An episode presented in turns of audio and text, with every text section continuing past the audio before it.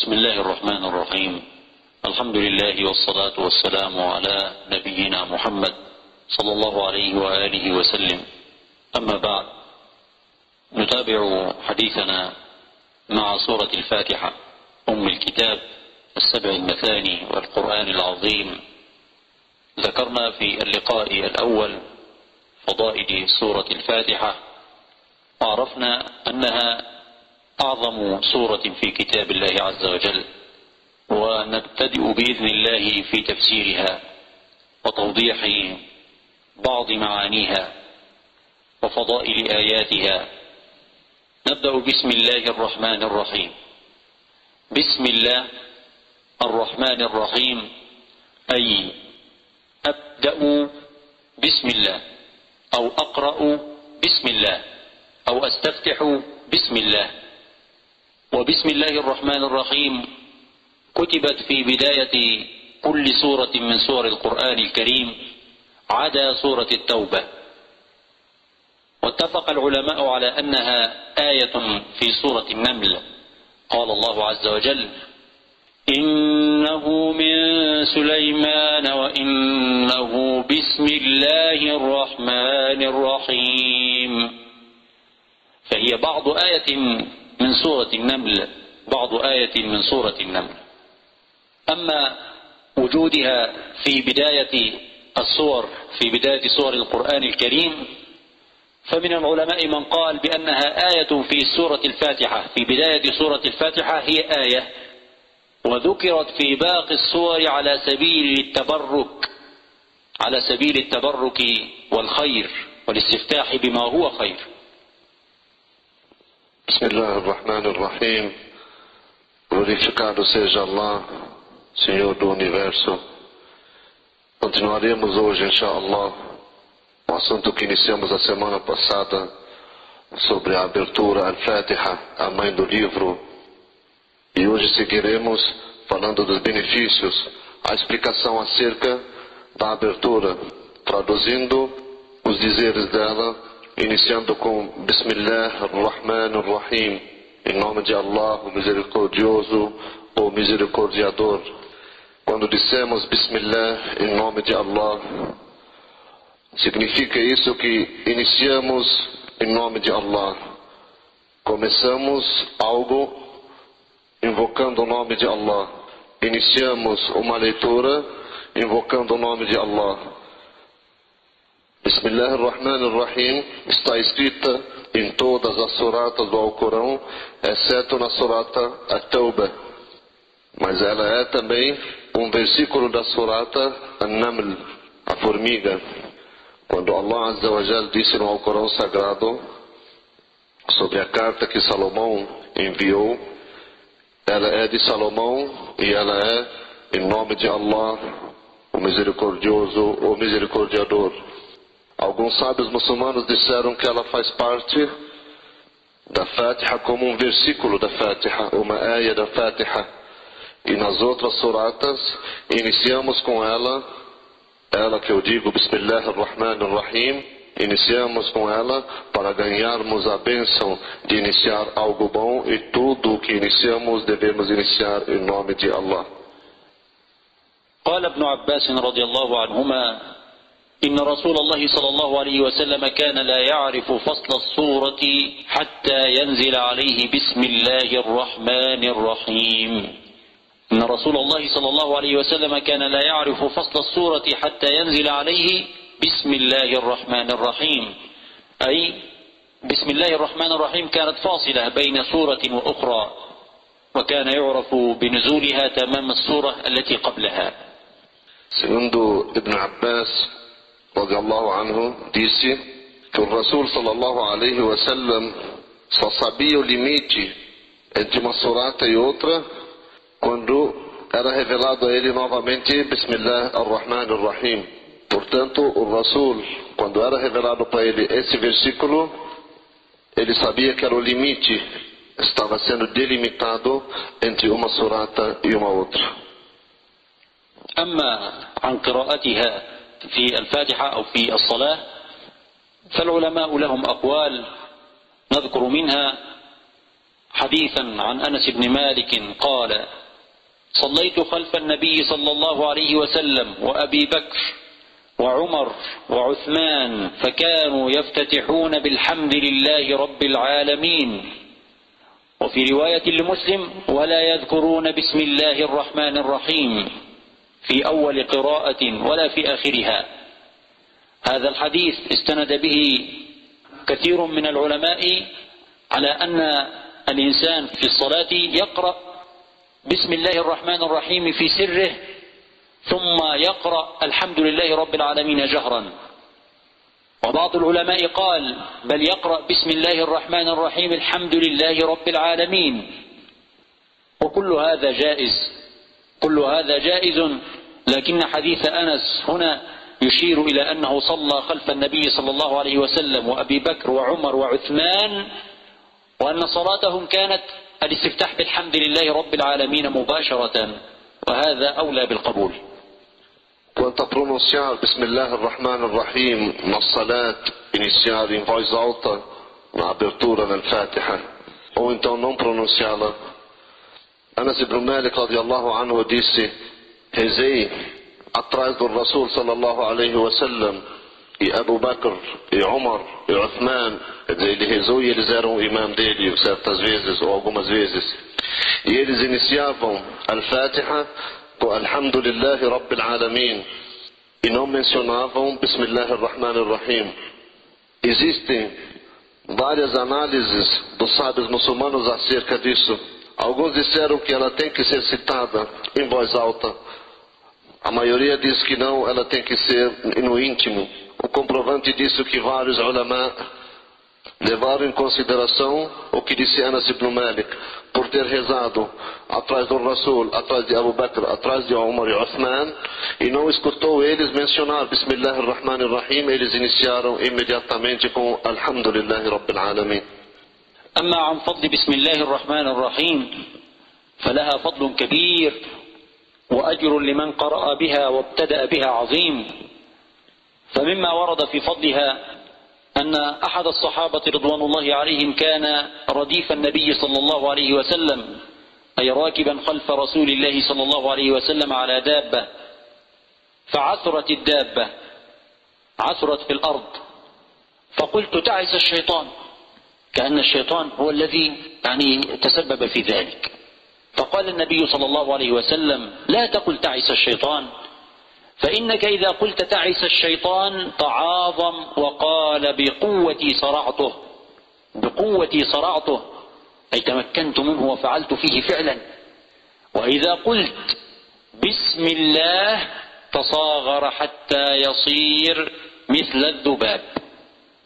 تصاغر حتى يصير مثل الذباب فهذا من فضل بسم الله أنها تدحض كيد الشيطان وتصغره حتى يكون مثل الذباب E entre os muitos benefícios de Bismillah ar-Rahman ar-Rahim, de iniciarmos com Bismillah ar-Rahman ar-Rahim, vamos citar alguns. Um dos Sahaba estava numa montaria atrás do Rasul sallallahu alaihi wasallam, quando de repente a montaria deles de alguma forma tropeçou. Ele disse, o Sahaba, infeliz ou amaldiçoado seja o Shaitan. O Rasul sallallahu alaihi wasallam disse para ele, não diga dessa forma, se você disser isso, é como se você estivesse elogiando o Shaitan. Ele diria o Shaitan nessa, nessa hora, venci ele. Mas diga, Bismillah ar-Rahman ar-Rahim, ou Bismillah. Se você disser isso, o Shaitan vai ser diminuído até se tornar como uma mosca. من الأحاديث كذلك قول النبي صلى الله عليه وسلم كل أمر لا يبدأ فيه ببسم الله الرحمن الرحيم فهو أجذم أي مقطوع البركة. كل أمر لا يبدأ فيه ببسم الله الرحمن الرحيم فهو أجذم مقطوع البركة. فلذلك يستحب ذكرها في كل عمل له شأن عظيم. Também entre os benefícios de Bismillah ar-Rahman ar-Rahim, o dizer do Rasul sallallahu alaihi wasallam, todas as coisas que as pessoas iniciam, qualquer coisa que uma pessoa vai iniciar, e ele não mencionar em primeiro lugar Bismillah ar-Rahman ar-Rahim, essa coisa que ele fez sem a menção ou sem invocar Allah, essa coisa não existe nela muitos benefícios ou terá as bênçãos dela diminuída.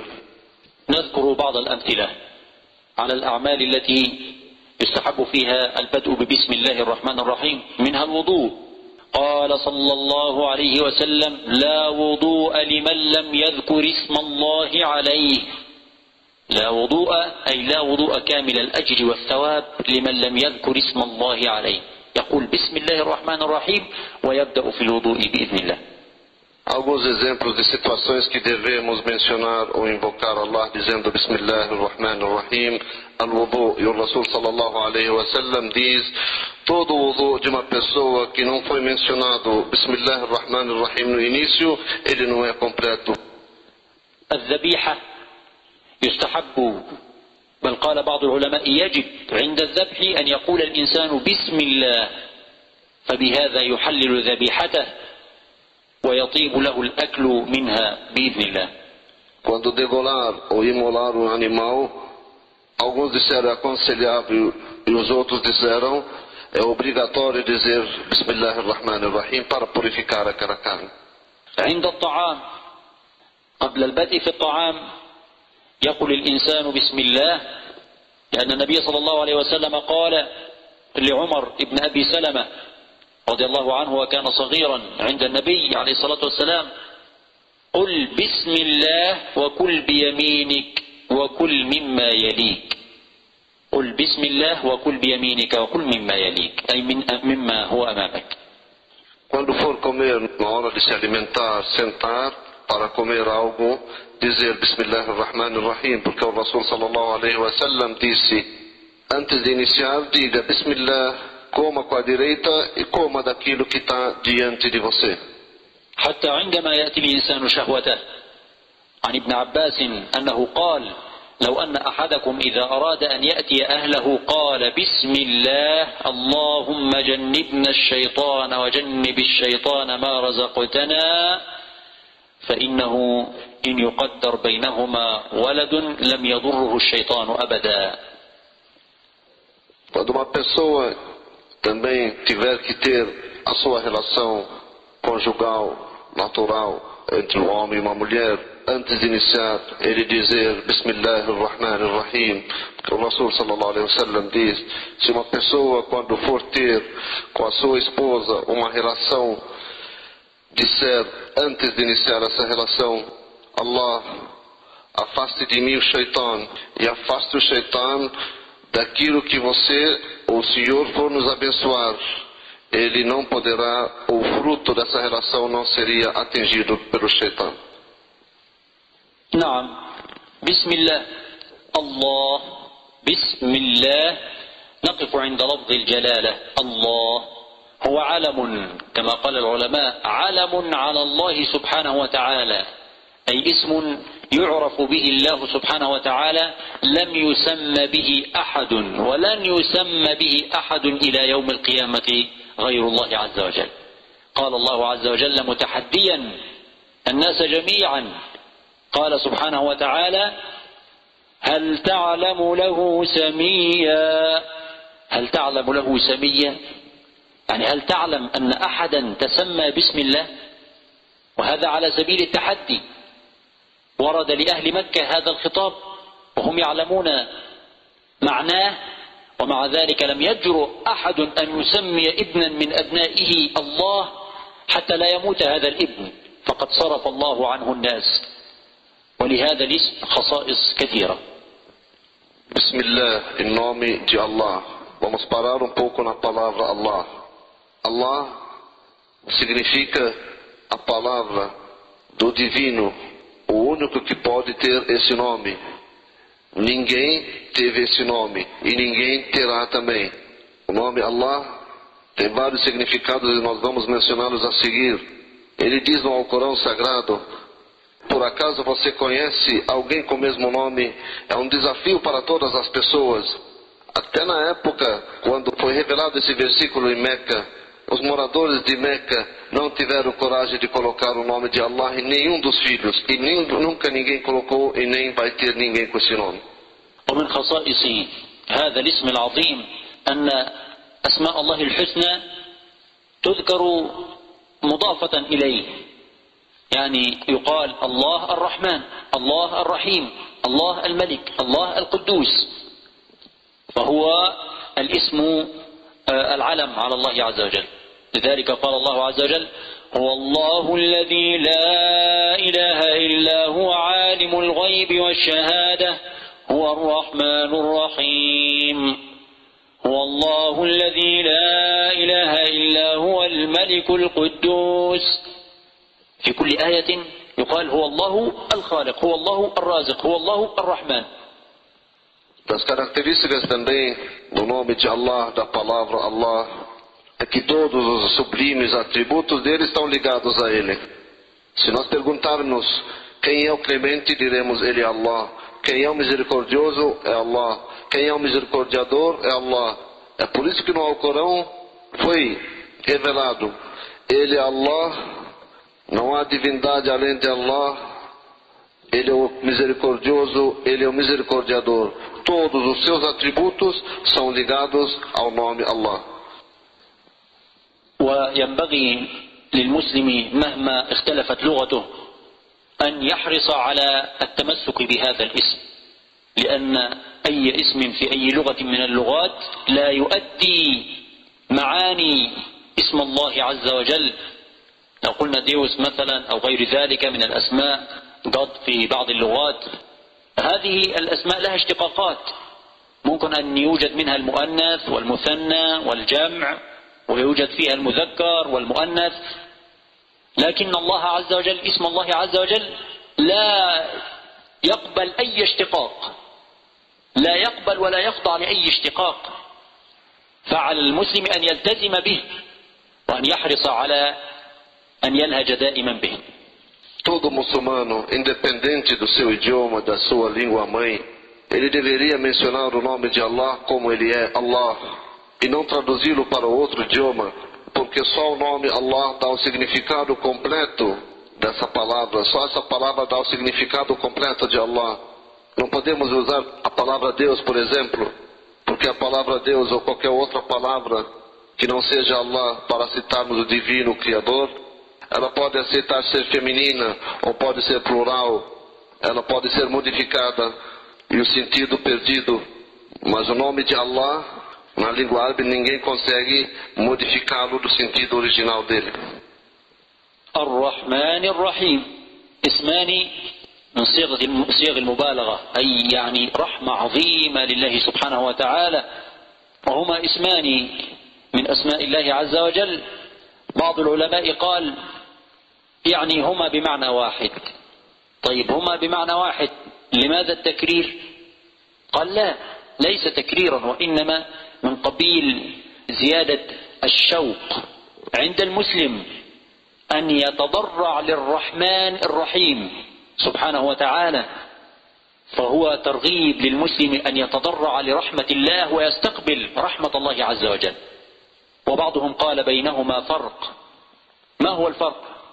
قالوا الرحمن سبحانه وتعالى على سبيل العموم يشمل جميع الخلائق اسم عام في جميع أنواع الرحمة يختص به الله عز وجل جميع مخلوقاته فهو الذي خلق الجن والإنس وجميع الكائنات ورحمهم بأن أمدهم بكل ما يحفظ عليهم حياتهم كالماء والهواء والأعضاء وسائر ما ينتفعون به على الرغم من أن الناس منهم المؤمن ومنهم الكافر والله برحمته لا يمنع عطاءه عن واحد من هؤلاء. يشمل الجميع برحمته. فالرحمن شامل لكل أنواع المخلوقات. قالوا والرحيم خاصة بالمؤمنين. خاصة بالمؤمنين لأن الله عز وجل قال وكان بالمؤمنين رحيما خاصة بالمؤمنين في الآخرة لأن رحمة الله في الآخرة تكون للمؤمنين بإدخالهم الجنة أما في الدنيا فهي للجميع Seguimos Ar-Rahman, Ar-Rahim. Ar-Rahman, misericordioso. Ar-Rahim, misericordiador. Foi dito sobre essas, esses dois belos atributos de Allah. Alguns disseram que eles têm o mesmo significado. Pois bem, mas se tem o mesmo significado, o porquê repeti-los? Disseram é para incentivar as pessoas a invocar Allah, o misericordioso, o misericordiador. É um incentivo. Outros disseram que Ar-Rahman tem um significado mais abrangente. Abrange a todas as criaturas. Allah com a sua misericórdia, que é a fonte da misericórdia, ele faz chegar isso, ou essa misericórdia a todas as pessoas. Citamos a água, o ar que as pessoas precisam e etc. Para o crente e para o kafir. Então abrange o atributo Ar-Rahman, abrange o kafir e abrange o crente. Ar-Rahim, ela é particular, especial somente para os crentes. Quando Allah Azza wa Jal diz no Alcorão, traduzido para o português, e ele, Allah, com os crentes é misericordiador. Então, Ar-Rahim é particular aos crentes no dia do juízo final, essa misericórdia que Allah Azza wa Jal vai abençoá-los com ela para fazê-los entrar no paraíso. ومن الفروق أيضا أن الرحمن مصدر الرحمة سبحانه وتعالى والرحيم موصل الرحمة سبحانه وتعالى. وبهذا يختلف عن صفة الرحمة عند المخلوقين لأن الإنسان مثلا قد يكون رحمة يعني فيه رحمة فيه شيء من الرحمة رحمة على أولاده رحمة على الفقراء لكن لا يملك لهم شيئا. لا يملك أن يعطيهم. ليس معه مال يعطي الفقراء. أناس يتعرضون لضرر كبير في مكان بعيد فهو يسمع بهم فقلبه يرحمهم لكن لا يستطيع أن يوصل إليهم. لكن الله عز وجل سبحانه وتعالى رحمن للجميع يوصل رحمته سبحانه وتعالى فهو رحيم. Alargando um pouco mais o significado de Ar-Rahman Ar-Rahim, disseram Ar-Rahman é a fonte da misericórdia, é aquele que possui a misericórdia. Ar-Rahim é aquele que faz chegar a misericórdia ao destino que ele desejar. Se nós formos exemplificar, uma pessoa, por exemplo, pode ter misericórdia de muitas pessoas. Ele pode ser uma pessoa boa que tem misericórdia das pessoas, dos filhos, dos necessitados, só que ele não pode fazer nada por eles. Ele só tem a misericórdia, mas ele não pode fazer chegar porque ele não possui. Allah Azawajal, ele é a fonte, possui a misericórdia e ele pode sim che fazer chegar, com certeza, consegue fazer chegar a misericórdia dele para aquele que ele quiser. ومن أدعية النبي صلى الله عليه وسلم كان يقول رحمن الدنيا والآخرة ورحيمهما رحمن الدنيا والآخرة ورحيمهما واسم الله الرحمن قيل بأن, بأن أحدا لم يتسمى به. يعني الناس يتسمون يتسمون مثلا المسلمون يتسمون عبد الرحمن لكن ما يوجد أحد يقال له الرحمن بصيغة مبالغة لأن هذا خاص بالله عز وجل. قال الله عز وجل قل ادعوا الله أو ادعوا الرحمن أيما تدعوا فله الأسماء الحسنى قل ادعوا الله أو ادعوا الرحمن فإنكم تعبدون الله عز وجل Algumas súplicas do Rasul sallallahu alaihi wasallam ele invocava Allah azza wa jal dizendo misericordioso do mundo mundano e do derradeiro e o misericordiador deles. E também ninguém, nenhum ser humano, os muçulmanos, por exemplo, e somente os muçulmanos, eles não se chamam, não colocam o nome de Rahman nem de Rahim. Antes desse nome eles colocam Abd, servo do Rahman, ou então servo do Rahim. Allah Azza wa Jal diz no Alcorão, invoquem ou supliquem Allah, ou supliquem ao Rahman. Os dois são os divinos e a ele pertencem os belos atributos. المسلم يأخذ بحمد الله بحظ كبير من اسم الله الرحمن الرحيم والكافر يأخذ بحظه من اسم الله الرحمن فقط لأن الرحمن يرحمه في الدنيا بطعام وشراب فيأكل ويشرب ويتمتع لكن مصيره نعوذ بالله إلى النار وهذه نعمة من الله بها على المسلمين في الدنيا والآخرة. O muçulmano, ele tem a sua parte do Rahman, do Rahim. O Rahman que tenha misericórdia por ele e o Rahim que vai, chegar, vai fazer chegar a misericórdia com ele, principalmente no dia do juízo final. Ele kafir só pode ter uma, o benefício de uma dessas características que é o misericordioso, porque ele recebe essa misericórdia de Allah nessa vida mundana. Na outra vida, ele não vai ter nenhum benefício do Rahman, do Rahim, daquele que vai fazê-lo entrar no paraíso do misericordiador. الآن نأتي إلى قول الله عز وجل الحمد لله رب العالمين الحمد لله ما معنى الحمد لله الحمد لله ثناء أثنى به على نفسه أثنى الله به على نفسه أي مدح مدح الله به نفسه. وأمر عباده أن يثنوا عليه به وعلم عباده كذلك الثناء عليه به سبحانه وتعالى. فهي كلمة رضيها الله لنفسه ورضي سبحانه وتعالى أن نحمده بها. كلمة موجزة فيها رضا الله سبحانه وتعالى. Seguimos então para Alhamdulillah, louvado seja Allah. Alhamd é uma palavra que Allah, Azza wa Jal, Ele próprio se autoelogiou com ela e ordenou para que as pessoas louvassem Ele com essa palavra Alhamd. فرق بين الحمد والشكر فرق بين الحمد والشكر ما هو الحمد ثناء على الله بأسماء بأسمائه الحسنى وصفاته العلى يعني أن الله سبحانه وتعالى محمود لعظمته لجلاله لكماله سبحانه وتعالى. كأنك تشاهد مثلا شيئا فتعجب به أعظم الإعجاب ولا تأخذ منه شيئا فتحمده. فالله محمود سبحانه وتعالى فالله محمود سبحانه وتعالى لو لم يعطنا شيئا فما بالنا وقد أعطانا كل شيء. ثم الشكر ثناء مدح لله من خلال النعم الواصلة إلينا. مدح لله من خلال النعم الواصلة إلينا. كأنك مثلا إنسان يعطيك شيئا فتشكره. شكرا لك. قد تشكره ولا تحمده. قد تشكره ولا تحمده. شكرا لك. لكن أنت بينك وبينه أشياء كثيرة ولا ترضى عن أفعاله لكن أنت تشكره لنعمه أو لما أزداه إليك من نعم. فالشكر في هذا الأمر أقل من الحمد. الحمد معناه واسع وأشمل وأعم. A diferença entre Alhamd, o louvor, o shukr, o agradecimento.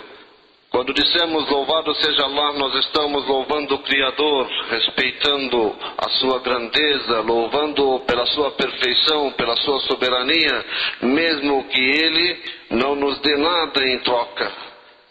O que dizer então com todas as bênçãos e todas as mercês que Ele nos dá? Esse é um sentido abreviado do louvor. É você louvar Allah pela sua perfeição, pela sua grandeza. Como se você visse algo impressionante e derramasse elogios em cima disso que você viu, sem conquistar nada dele. A shukr, o agradecimento, agradecemos por algo que conquistamos, ou nos foi atribuído, ou nos foi dado. Então tem uma diferença entre o louvor, que abrange, que é muito mais abrangente, e o agradecimento que é muito mais particular. Muitas vezes você recebe um favor de alguém e você agradece por aquilo que você recebeu. Agora o louvor, não, você louva em respeito à perfeição de Allah Azza wa Jalla de sua grandeza. وعلى المسلم أن يحمد الله سبحانه وتعالى على كل حال فلا يحمد على كل حال إلا الله سبحانه وتعالى يعني في في السراء إذا أصاب العبد شيء من السرور يحمد يحمد الله. وفي الضراء يحمد الله لأنه يعلم أن كل قدر الله له خير. كل أقدار الله له خير. فلا يحمد على مكروه سواه. ولذلك كان النبي صلى الله عليه وسلم يقول عند الصالحات أو عند الخيرات يقول الحمد لله الذي بنعمته تتم الصالحات.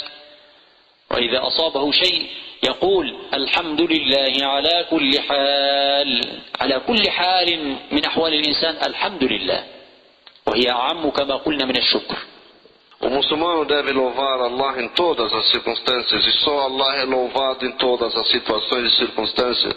Louvar Allah na tristeza, na alegria, no triunfo, numa eventual derrocada, em todas as situações, porque o muçulmano tem que ter a certeza que tudo que foi determinado por Allah para ele é benéfico a ele. Então o louvor em todas as situações, como o Rasul sallallahu alaihi wasallam dizia em várias situações, louvo Allah em todas as situações. E dissemos que o louvor é muito mais abrangente do que o agradecimento. وفي فضل هذه الكلمة العظيمة قال صلى الله عليه وسلم أفضل الذكر لا إله إلا الله وأفضل الدعاء الحمد لله Sobre os benefícios dela, o Rasul sallallahu alaihi wasallam disse: a melhor maneira de alguém invocar Allah é dizer La ilaha illallah, e a melhor maneira de alguém suplicar Allah é dizer louvado seja Allah, alhamdulillah. ومن فضائلها عن أنس عن النبي صلى الله عليه وسلم قال لو أن الدنيا بحذافيرها بكل ما فيها في يد رجل من أمتي ثم قال الحمد لله كان الحمد لله أفضل من ذلك أي أفضل من ذلك كله لأن الحمد لله باقية والدنيا تزول. E segundo Anas narrou do Rasul sallallahu alaihi wasallam disse: Se o mundo inteiro e tudo que existe nele fosse dado a alguma pessoa, dizer Alhamdulillah superaria tudo isso, porque o mundo vai ter um fim e Alhamdulillah ela vai permanecer.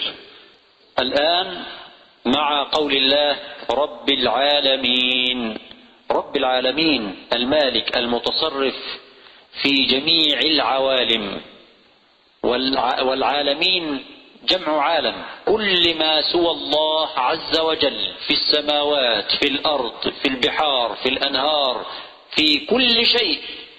كل ذلك داخل في كلمة رب العالمين أي الذي آه، خلقهم والذي آه، أعطاهم أمدهم بالنعم سبحانه وتعالى وأمدهم بالخيرات وتعاهدهم بالرعاية سبحانه وتعالى. Rabb al-Alamin, Rabb o Criador al-Alamin dos mundos, de tudo que existe, Criador de tudo, sustentador de tudo, aquele que criou, aquele que organizou. E os mundos, quando dissemos al-Alamin, é tudo que existe e tudo que foi criado. Então ele é o Criador de todas as coisas que foram criadas. الرحمن الرحيم الرحمن الرحيم للمرة الثانية بعد ذكرها في بسم الله الرحمن الرحيم الحمد لله رب العالمين. الرحمن الرحيم. قال العلماء هذا ليس من قبيل التكرير وإنما من تعطي معنى جديدا تعطي معنى جديدا. ما هو؟ قال ابن كثير بعد أن قال الله عز وجل رب العالمين. قال الرحمن الرحيم من قبيل الترغيب بعد الترهيب. من قبيل الترغيب بعد الترهيب. كيف؟ كأنه لما قال رب العالمين الحمد لله رب العالمين. لما قال رب العالمين بمعنى أنه تعاهدهم ورباهم وأعطاهم فهذا يعطي الإنسان خوفا في قلبه أن يغضب ربه أن يغضب الذي أمد أمده بكل شيء فيعطيه شيئا من الرهبة. فيأتي قول الله عز وجل الرحمن الرحيم يرغبه في دوام العبادة للرحمن الرحيم الذي يرحمه دوما فهذا معنى جديد ترغيب بعد ترهيب Se repete depois de Rabb al-Alamin novamente Ar-Rahman Ar-Rahim, o misericordioso, o misericordiador. Ela não se repetiu à toa. Ibn Kathir está escrito e explicado que Ar-Rahman Ar-Rahim, esse versículo, ele dá um significado novo. Ele segue ao versículo que diz Rabb al-Alamin, o Senhor dos mundos. Quando Allah Azza wa Jal diz Senhor dos mundos, quer dizer, eu vos criei, eu vos sustento. Depois vem o incentivo. Se alguém ficar de alguma forma temeroso atordoado com essa palavra Rabb al-Alamin e se sentir de alguma forma que não vai conseguir fazer aquilo que satisfaz esse Criador dos mundos, veio então o significado, o misericordioso, o misericordiador, depois Ar-Rahman, Ar-Rahim. É um incentivo, depois de uma ayah, que dá uma dimensão maior para o Criador, Rabbil Alamin.